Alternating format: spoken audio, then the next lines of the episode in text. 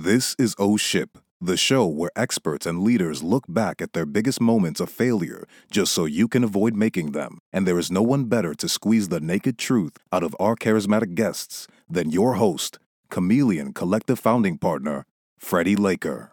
I'm your host, Freddie Laker, and I'm thrilled to guide you to another riveting voyage on the O Ship Show. Each week, we delve into the minds of the world's most successful and fascinating entrepreneurs, uncovering their secrets, their stories, and their hard earned lessons. Today's journey promises to be a fantastic one as we dive into a topic that's actually really close to my heart and should be integral to every aspiring business leader out there. And frankly, that's how to take a boring industry and make it fun and rewarding for both your customers and your employees. Now, you might be wondering, Freddie, how can any industry be boring? Isn't business always exciting? Well, my friends, not all industries are filled with glitz and glamour, but each does actually hold its own charm. And our guest today has mastered the art of finding that charm. He's the co-founder of BamKo, a 400 million plus dollar company that turns everyday branded merchandise into works of art for some of the world's biggest brands. He started BamKo in a dorm room with a childhood friend over 20 years ago, and today it's one of the largest and fastest growing branded merchandise agencies in the industry. And he's turned, frankly, what many may see as a mundane sector into a thriving creative playground that resonates with clients across the globe. So, with that, let's get this week's episode started with the incredibly talented entrepreneur extraordinaire, Brett Marz.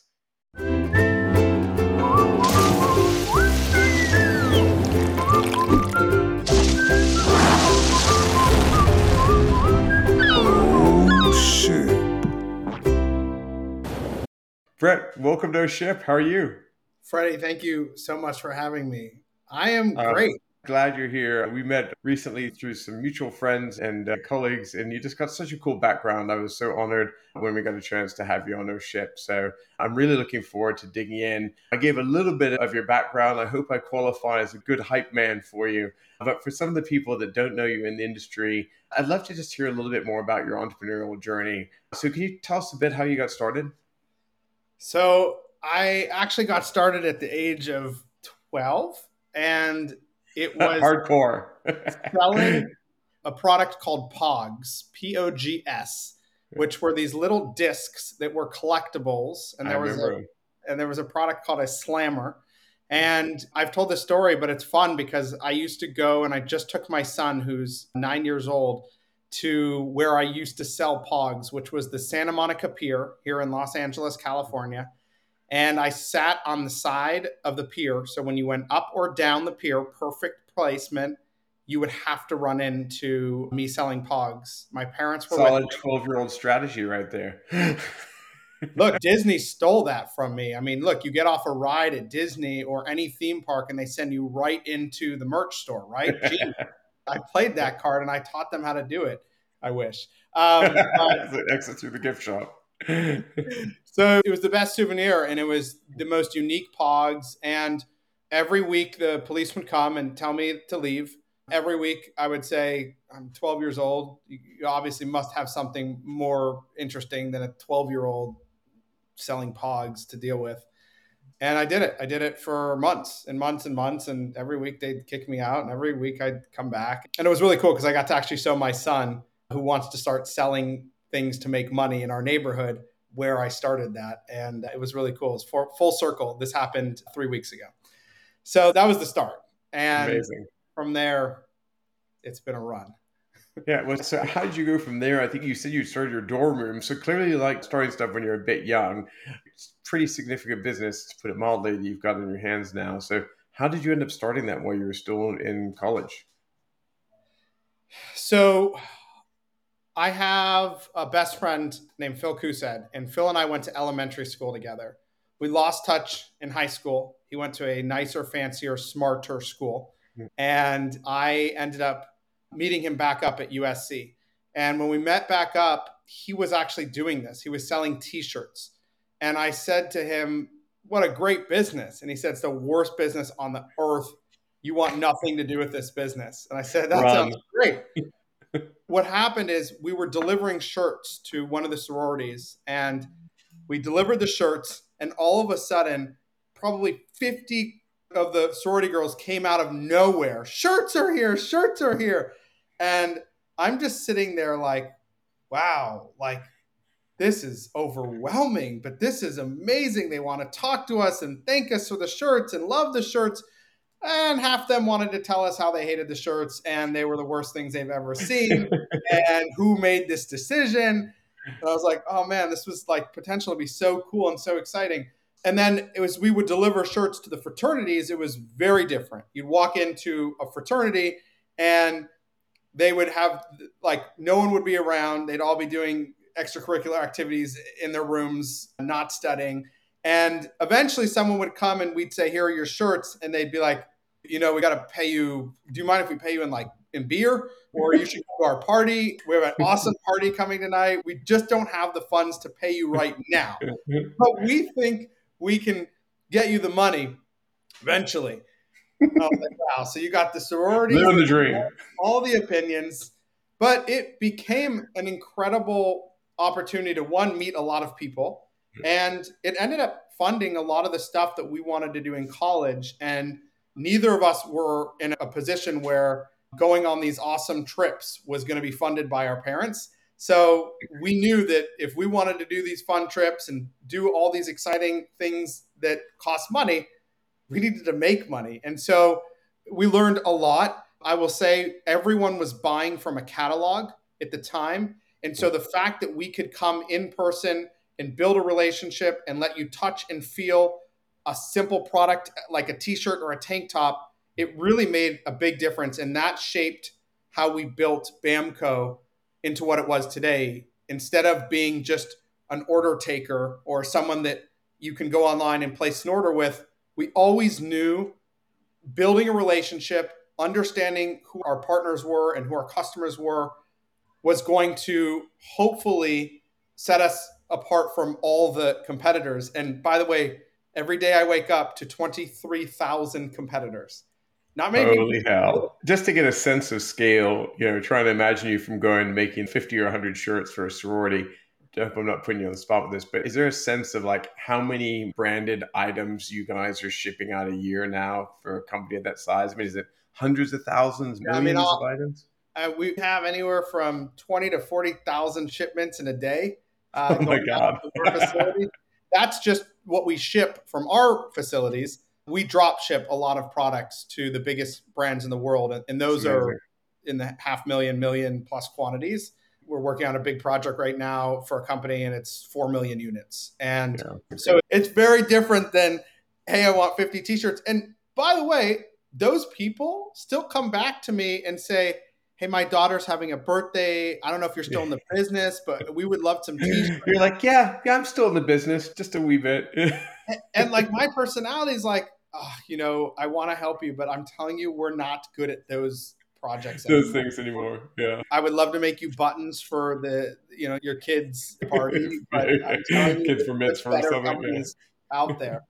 But we learned a lot. And you have to imagine, like, set yourself up. We say dorm room. Eventually, I came out and was honest, and it was the fraternity. It wasn't actually yeah. a dorm room. Yeah.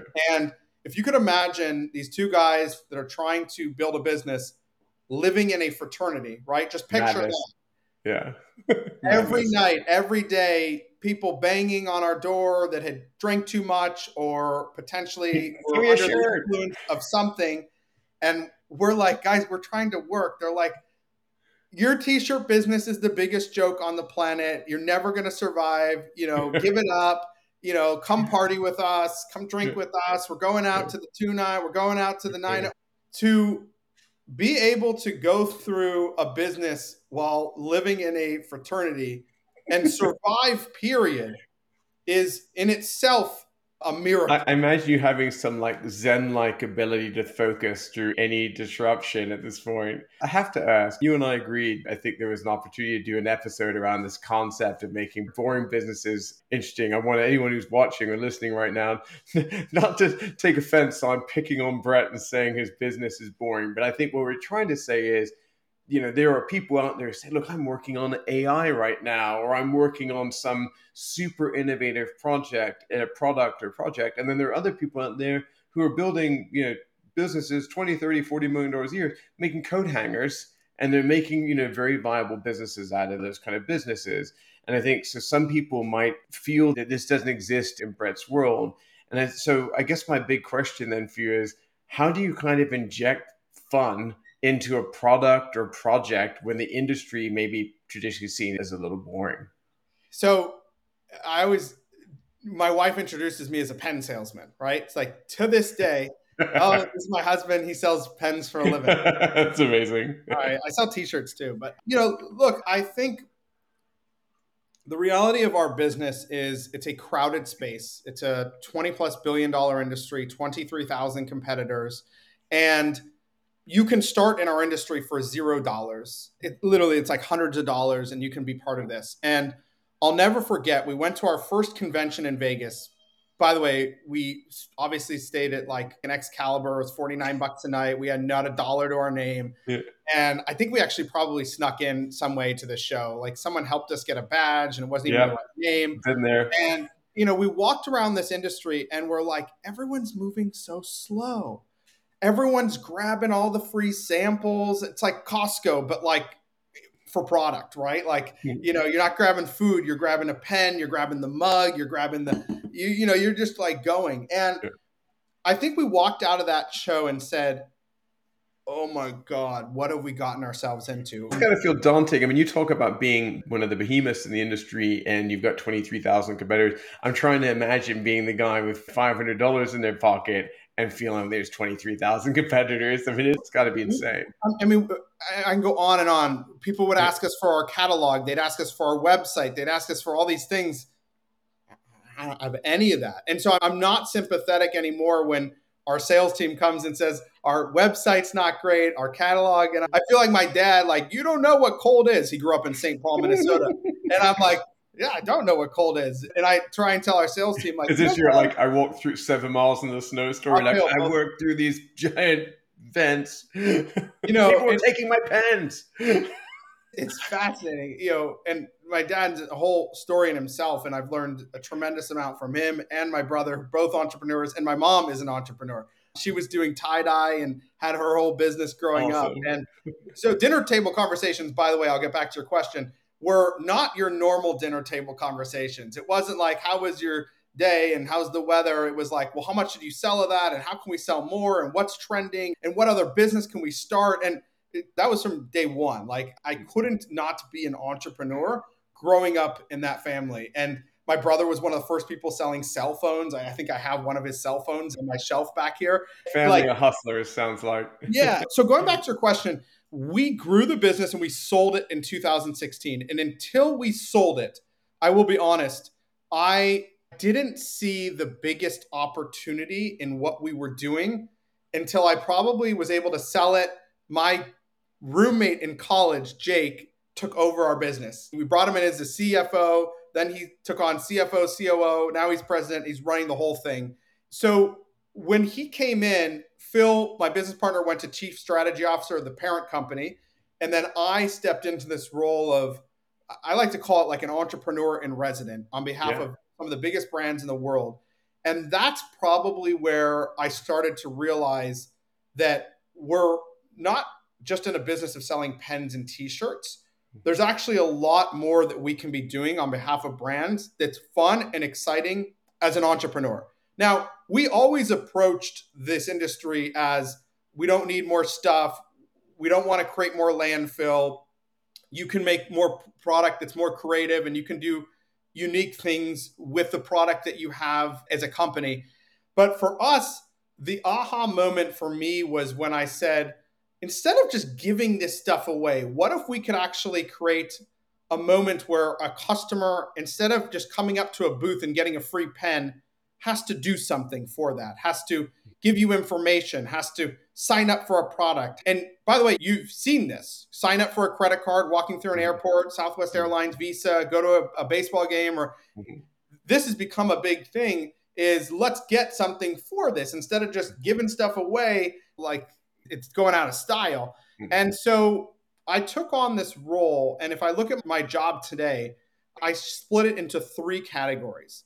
One is how do I help brands build more loyalty with their customers through product, gifts, that whole experience. Imagine mm-hmm. you're a top tier member at an airline, a hotel, mm-hmm. or a coffee shop, and that brand wants to do something nice for you or make you feel special. And you actually probably can think of a few brands that do that, a few, because most don't.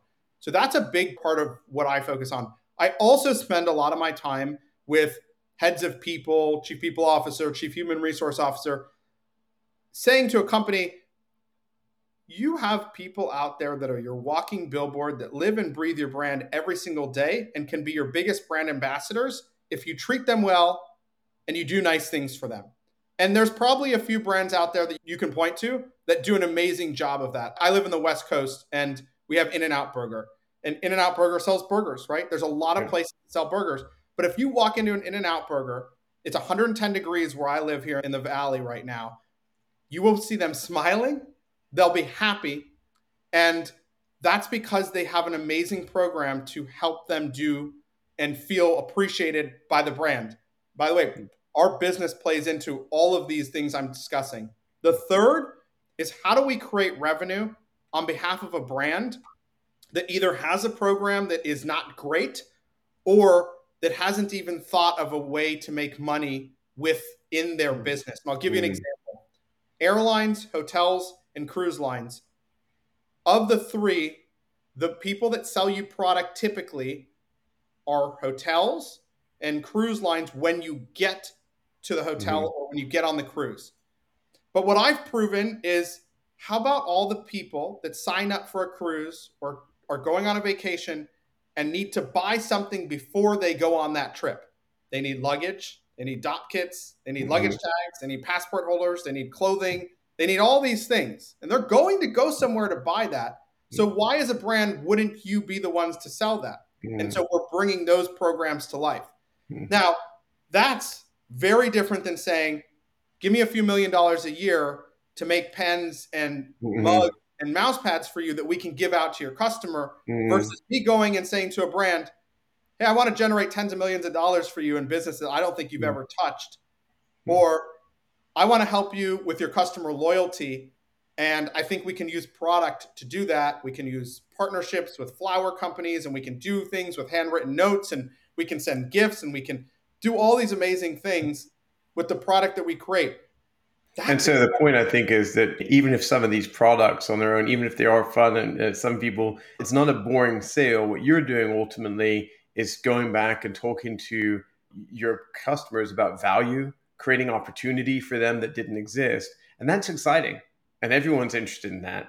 And the method to how to getting there is irrelevant because what you're really providing your clients is growth or retention or loyalty. And those things have enormous value. And frankly, those are actually how you're approaching that. Those are actually really creative solutions. There's nothing boring about that at all. Very cool. Thanks. I have a lot of friends that have seen me doing this for 23 years. Yeah. And they look at me and they're like, How are you still doing this? How are you still yeah. excited? I don't even own this company anymore. Yeah. We sold it. How are you still there and how are you doing it? And I say, you have to remember when we had this business, we had no money. Every dollar we made was going back into the business every day. Had my wife not been a lawyer and making money, I don't know where we'd be living yeah, because yeah. we weren't taking money yeah. out of the business. And I always remind her of that because I'm so thankful. And the reality is, we didn't have a fair playing field because we didn't have money to spend. We didn't have the infrastructure. Today, you know, globally, the parent company, uh, we have thousands of people. We have a couple million plus square feet of warehouse space. Mm-hmm. We have uh, production capabilities. We have hundreds of employees in Asia to be you know, working with these factories. We have a team of hundreds of people coding the websites we bring to life. We have all of these things that we never had. And so I always tell people, I'm like, first of all, I'm having fun. I'm challenged because that's awesome. There's not a company we work with that isn't challenged in some way right now in their business. They're struggling to keep employees, they're struggling to keep customers, they're trying to find more revenue. All three areas I play very well in. And the other thing I tell people is you have to imagine we had no resources, no nothing, no ability to do cool things. Now we have the money, we have the budgets, we can do and invest. And I mean, I think our parent company announced that we invested $20 million into our warehousing infrastructure where we have robots running around. Like, I can now walk into any business of any size and we work with the biggest out there. I think we've worked with Walmart for 52 years and Amazon. And I can go through the list of all these brands. And I can tell you that I get more excited about this next chapter than ever before because now we have the backing to do anything and everything. And we've proven this model works. We've proven people are actually interested in what we're doing versus do you want another t-shirt? Do you want another mm. You have to evolve like everything. And we do continue to invest money every single year, a lot of it back into this business. Mm. It's always been that way, it always will, as opposed to just taking massive paychecks, which would be nice and cool as well, but I understand. I mean, it sounds like that's been a huge part of like what's lit your fire through this process is it stopped you from getting bored. And I don't even mean bored in the industry. I just mean everyone gets bored in their job if you do the same thing over and over again. So it seems like this kind of investment in innovation has been something that's been particularly powerful for you. If you had to give some advice to any other business leaders, entrepreneurs that might be out there who may feel like they're kind of stuck in quote unquote a boring industry, what advice would you give them to feel excited and invest in their job or their business? Yeah, I just gave this advice to a, a team of ours. I would say you have to take a step back you have to look at what you're actually doing and you have to ask yourself as well is can i make this fun and if not maybe you're in the wrong thing so we recently took over our uniform business so we outfit you know, 10 million plus people a day if you walk in you fly uh, airlines you walk into an applebee's an ihop a denny's you go into walmart the blue vest like uniforms is another one where you could say that's boring but if you take a step back and say what are we doing we're outfitting 10 million plus people a day. They go to work, they have to put this thing on. They don't actually have a choice.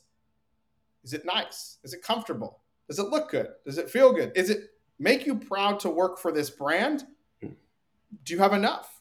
Do we give you enough uniforms? If I say here's three t-shirts and you work at a quick service restaurant and you got grease and things going all over you all day, what does that say about my employer? It says no, they may not care that much about me. They want me doing laundry multiple times a week. I don't want to, right? Like, but I say this as a perfect example because I said, look, you have the ability to make or break that employee's experience day one. The first thing you get, aside from the paperwork, is your uniform.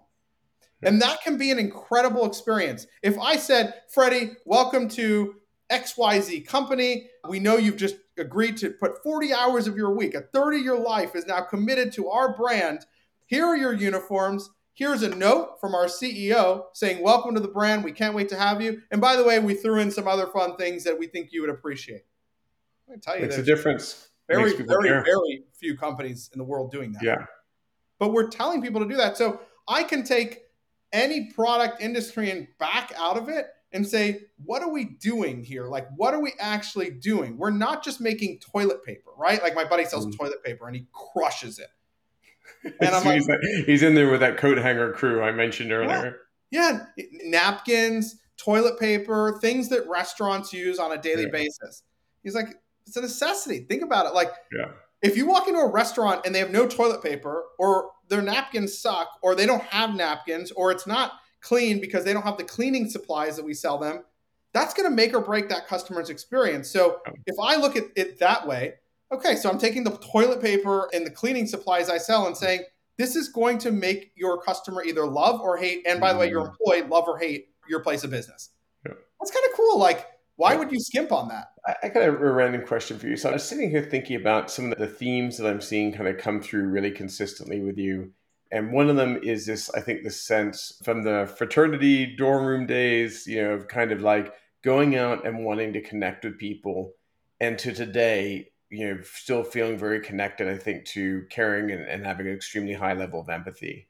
But if you thought back over the last, you know, 20 something odd years you've been doing this, what part of your kind of business self or leader self, like what part did you need to change? Like what has evolved for you today? Because there's clearly some bits that are just so core to who you are like what i think i just mentioned. I hope that's not being presumptuous to say that but just the feeling i get. But some part of you must have evolved too and i'd love to hear about that part. I think as leaders we get you know, I'm part of YPO, which is 38,000 presidents around the world. And you always hear, and I was in EO for 10 years, which is an amazing organization, entrepreneurs organization. And so 20 of my years of the 23 being here, running a business, I've been part of this and been surrounded by people that are all struggling in some way. I think the common theme is it gets lonely at the top, is you hear that all the time. But I think we get so busy and overwhelmed that we forget about the smallest things in the world. So, a thank you card, right? Just the simplest thing in the world. Mm-hmm. Now, I'm old school, right? Like I got a whiteboard, I got thank you cards. I mean, hell, you got a payphone on the wall back there. Don't think we're not going to ask about that at some point, but we're going to go back to that. You keep going. we forget to do the smallest things, and I forgot. And so when we did reviews 15, 18 years ago, people were not kind in their review to me. Mm-hmm. We also did the 180 review. They review me, I review them. And some of that feedback was hard to hear. I got to hear it over the years. My business partner got to hear it over the years. And it's not easy, but you have mm. to listen to that feedback, whether it's coming from an employee or a customer mm. or whoever it is. If you take that feedback and listen, you often will do very well. And I think the mm. feedback I got was you forget that we're out here helping you. And so I'm not perfect today, but mm-hmm. I make an effort to always try to say hello, how are you? Thank people. I just did this for our entire sales org. I said, you need to be thanking people more often because if you don't have ops or account managers or all the people behind mm. the scenes, you're done. Okay. You yourself can't do this. It's impossible. We, as leaders of a business, cannot do what we do without our team. So if you're not constantly remembering that these people are committing 30, 40, 50, 60 hours a week, whatever that is, to your business and not thinking and being kind to them or doing your best to go and thank them. Okay. I'll give you a small example. Every morning, my team preps me with all the birthdays and the anniversaries for the company and cool. they have volunteered to send those emails on my behalf. In fact, they could log into my email and they could send it on behalf of Brett that nobody would ever know. Now they might know because I just said it. But my happiness is in the morning when I get to write a happy birthday or happy anniversary to employees that have been here 17 years, 15 years, 10 years, first year, birthday, and I don't run the company anymore. It's not my company. Yeah. I am doing it not because I'm bored. Okay. I got three kids. I have yeah. a full time. Just a little got, bit on your plate. Yeah. I got a lot going on. I could make every excuse in the book of why I don't need or shouldn't do this. Yeah. But it's the reality. I used to do Thanksgiving cards, thank you cards to our employees on Thanksgiving. And my wife remembers I would sit at the kitchen table and for years I did it and it, got too much. It got too much yeah. and it was sad I had to let it go. So instead yeah. I moved to birthdays and anniversaries, which yeah. some days I wake up and there's 50 plus emails that need to oh get sent. God. And by the way, this is not a click copy. This yeah, I is. I even got a response the other day. this was embarrassing. I screwed up an email. I sent a, a, note to the wrong person. So instead of sending it to Sally, I sent it to Betty, whatever, right? And they wrote back, I can't believe you don't copy and paste because it was a different email. Yeah. And they said, I know this was an accident and I see this, but the fact that you actually take the time to customize these emails is mind blowing. that's awesome, man. I bet people think that my team does these, and that's okay. Yeah. I, am not going to tell them I do. I don't. I do. I write yeah. them. But I will say that is some of the biggest and the hardest feedback over the years was you're not kind, you're not nice. And 15 years ago, I was like, I'm trying to run a business. I don't care yeah. if I'm kind. Yeah, yeah. And today, I am. Well, it sounds like you took that feedback to heart. I can definitely feel it. So I want to jump subjects again. As you know, uh, O-Ship wouldn't be O-Ship if I didn't ask, you know, for kind of an O-Ship question. So, for those of you who have not logged in to O-Ship before, whether you're watching the video or you're listening via the podcast, I love getting this opportunity to talk to entrepreneurs and business leaders and just inspiring people like Brett and ask them about a moment in their career where maybe things went a little haywire. Things where you thought you were going well and things went completely off track. And sometimes that may have even caused a great failure. But I like to know how people handle these adversity. And sometimes that may be something that went wrong that they were managed to get back on track and saved a business or saved a client relationship or had a profound impact on the business. Sometimes it didn't get saved at all, but it's about how they dealt with the aftermath. Sometimes those stories are really inspiring sometimes those stories are just really funny. Maybe not funny at the time, but funny 10 minutes later or 10 years later, I should say. And, you know, I'd love to hear anything you're willing to share, Brett. My favorite segment of the O Ship Show. There's too many. We would have to say hours and hours. And remember, we have a business that's global. So we have offices in China and India and Brazil and Vietnam. And you have to remember, we're two guys from LA that like I wouldn't say we're the most savvy when it comes to understanding cultures and all things there. So there's countless stories about missing Chinese New Year and not giving red envelopes with money and not knowing that that was something and we offended the entire staff where they nearly left the entire company. Like there are so many things that we had to learn around Holi Day and things in India that we were like, why are people throwing paint all over themselves? What is happening? Is this graffiti? Like, are they destroying our office? So there there's plenty of those. I think two stand out, and I'll give you one short one that was just not funny. Our CFO at the time, who is no longer with the business, ended up calling my business partner and saying, We are, I think he said it was one or two million dollars short, and we're going to need a, a couple million dollars immediately. And we're like, who's giving us a couple million dollars? How are we short? How this happen? Well, yeah, we're not going to make payroll. Not going to make payroll. Like what? How this happened? Like what are you talking about? So I love it. Sound like he was kind of nonchalant. You're like, I was like, well, so you know, again, I'm hearing this from my business partner. He's like, yeah, we got a big problem, and we're gonna have to raise a couple million dollars this weekend because this was on a Friday.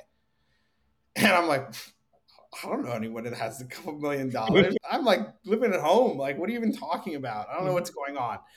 And so we literally hit the phones and started calling all our friends and family, cousins, relatives, anyone and everyone, and said, We will pay you, I think it was 12 or 13% interest to loan us money. We will not give you any equity, but we will, in theory, personal guarantee it. But we have no assets to we don't have houses, we don't have anything. Like I have a, a 1999 Grand Prix, I'll put that up. Like I don't know what I got, but I got not much. I have some Pogs back in the days. Good, good and, smile though. Good smile. So we did it. Like we made it happen, and, and, and those people stuck with us and kept money in till the sale. In 2016, the parent companies looked at us and uh, you got a lot of money because we then kept doing it because banks wouldn't loan us money because we had so many receivables coming from Brazil and other countries, and they're like, we're not going to touch that. And by the way, when you work with like an Anheuser Busch, and they're like, yeah, our terms are net 140. Yeah, by the way, it takes crazy. us 100 plus days to produce a product. So we go produce a product. It takes us 100 days. Our money's gone, maybe more. Then we don't get paid for 140. Think about how long you need capital, and those aren't small orders, right? So that was one. The other one I'll say we had an opportunity with a massive brand in the coffee space. I'll leave it at that. And we had our biggest order, and it was ceramic mugs. And this was a major product for them. It was for holiday, which is the biggest time of year to sell product like that. And we get a call from our team saying we can't ship the product. There's multiple reasons, but we have found issues with the factory. And there's issues with the compliance of the product, the integrity of the product, how it was made, all of these things. And our big thing always has been we make safe and ethical products, and our team is on site to inspect those. The problem is that if a factory subs out product, which is very common, and you don't check that factory or they don't tell you they're going to sub out the factory to another factory, you won't know. Yep you wouldn't until you've been burned and then you know because you weigh the product you have a lot of practices in place to make sure that never happens again meanwhile i had to go to the client on our biggest order and our first big order they tested us with a small order and i had to say we're not going to be able to deliver your holiday product And that just didn't go well. I mean, it did not go well. It was not a happy conversation.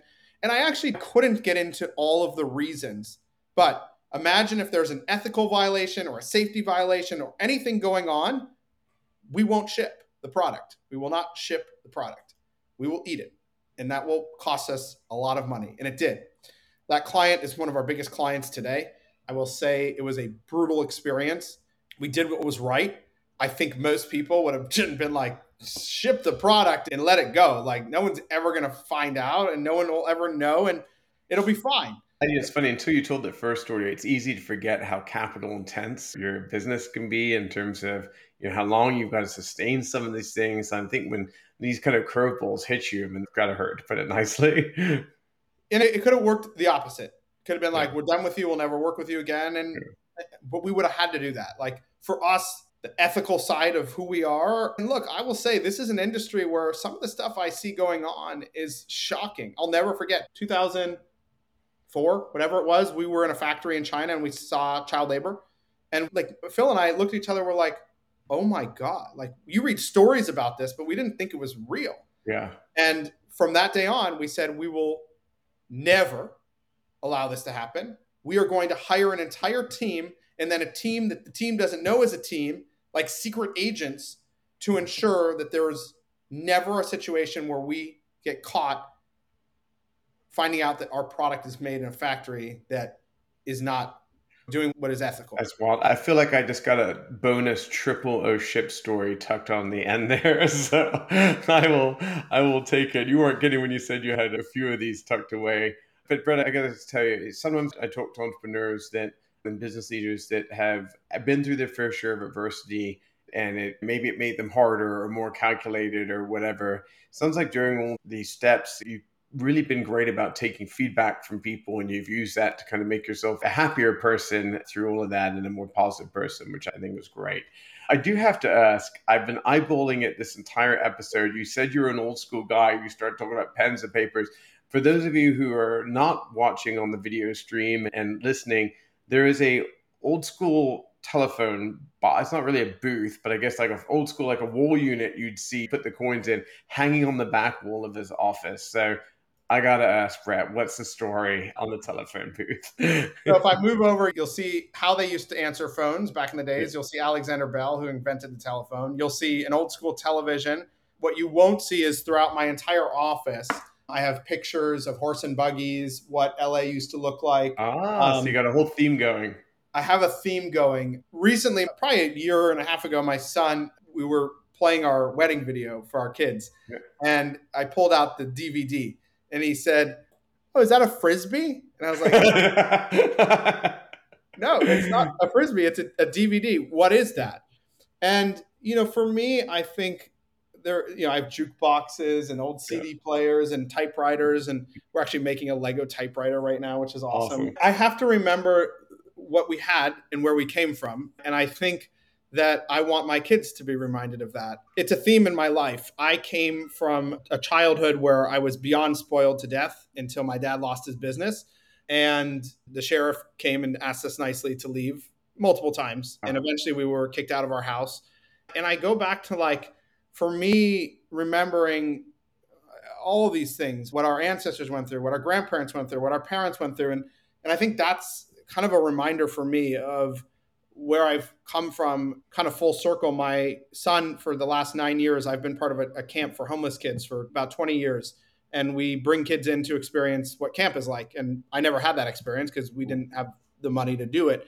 And my son just got to go to sleepaway camp for the first time. And I wanted him to understand how fortunate and lucky he is because he volunteers with me for the last nine years. Most of those years sitting next to me in the little golf cart delivering stuffed animals and pillows awesome. and toothbrushes to the cabins. It's a reminder for me, but it's also, I want them to constantly be reminded of life wasn't always what it is today with technology yeah. and you had to go to a payphone and put a quarter in and FaceTime and Zoom and things that we see today. Yeah. So I like them to see this stuff. My two year old, who's going to be three, was looking at the jukebox and music was coming from it. and he's like, "Where's the music coming from? Where's the?" It couldn't stop asking. couldn't wrap his head around it. pure. It was like pure comedy. My Hmm. son the other day tried to plug in the TV, and he's like, "There's an antenna. Like, how's this whole thing what is this? This how- well, I got one for you. The DVD inspired me. While you're in the spirit of screwing with your kids, you should definitely see if you can find a photo of some of the older computers and brag about how the computers used to have a cup holder in it that you could press a button and a cup holder would slide out and see if they fall for it. For any of you out there who hopefully are old enough to remember when we had DVD and CD-ROMs, CD drives in, in the computers, you'll know what I'm talking about. I still read a newspaper. My grandma, who is, she passed at 99, so she lived an amazing life. But she helped our family in a lot of ways. She helped buy me the 99 Grand Prix. She helped me with college and helped my family out in a lot of ways. And I'll never forget, she used to read the Wall Street Journal every day, and I would call her every day, and she'd tell me what's going on in the world and what stocks to invest in. I kid you not. Like, she's like, invest in CVS. And we did. And I was like, oh my God. It, like, you know, like she, she wasn't the grandma that gave gifts, she gave stock. yeah, yeah, she has stock advice. Disney and McDonald's. And I, every year I'd be like, oh, I got a piece of paper. And like, I look back and I'm like, oh my God. Like, I don't look back at the toys I don't have. I look back at the money I have from the stocks that she bought Yeah. me. She's like, I got you a gift. It's Disney. You're like, you're taking me to Disney. You're like, no, I'm telling you to buy their stock this week. It's amazing. So I still read a physical newspaper. And I was on a plane the other day and someone's like, you know, they have a digital form of that now. And I was like, you got to be kidding. Like, what do you mean? Like, how? He's like, like you read it in an app or an iPad. I was like, stop it. I can get this whole thing in an iPad. I was having a blast, and I think he was just like, this poor guy, like he must be, he must been, How's he gonna survive? this guy's in trouble. Um, oh my god! anyway, my my son was reading the newspaper with me the other day. Now he gets a mini a version of his, and I but like it. I think there's so many things that we can teach our kids, our families, our friends. So I'm always about like, you know, how do we give back and how do we teach and how do we educate? Because look, we've all been through a lot. Like, you know. COVID was insane. And by the way, speaking of boring products, we were selling masks, hand sanitizer, and gloves during COVID, right? Like, because no one was buying merch. oh, those right? are my wife's three favorite gifts for about two years. So yeah. So you talk about like how to create fun out of that category when it was not fun. Brett, you were a really inspiring guest today, and I can't thank you enough for being on. I also want to thank all the people that are listening or watching or ship right now. Whether you're tuning in via any of our video channels like YouTube or Facebook or LinkedIn, or you're listening on any of the podcasts, different services we're on now, I really want to thank you for tuning in. The best thing you can do to support the show is tell a friend, give us a rating on the podcast service, like an episode, leave a comment, even. All of those things I mean a lot to us. And you know, we just appreciate you coming along for the ride with us and helping us to bring you know great guests like Brett every week. Brett, if people want to get it connected to you, I assume they can find you on LinkedIn. What's the other best way for folks to find you? Yeah, they can LinkedIn, Brett at bamko.net, B R E T T at B A M K O.net. Happy to help if I can. If anyone needs anything or wants to chat about retention and fun topics that, well, I think they're fun, revenue generation. I'm all ears and willing to help. And thank you, Freddie. I mean, to me, I think the opportunity to be able to tell the story and help folks and know that being an entrepreneur is not all smooth sailing Yeah. Uh, is something that's really. Thank you for getting at least one nautical pun in. I appreciate it, Brett. it was an honor. You were a real pleasure. And everyone out there, thank you so much for tuning in. Brett, thank you again. We'll see you guys next week on OSHIV. Thank you.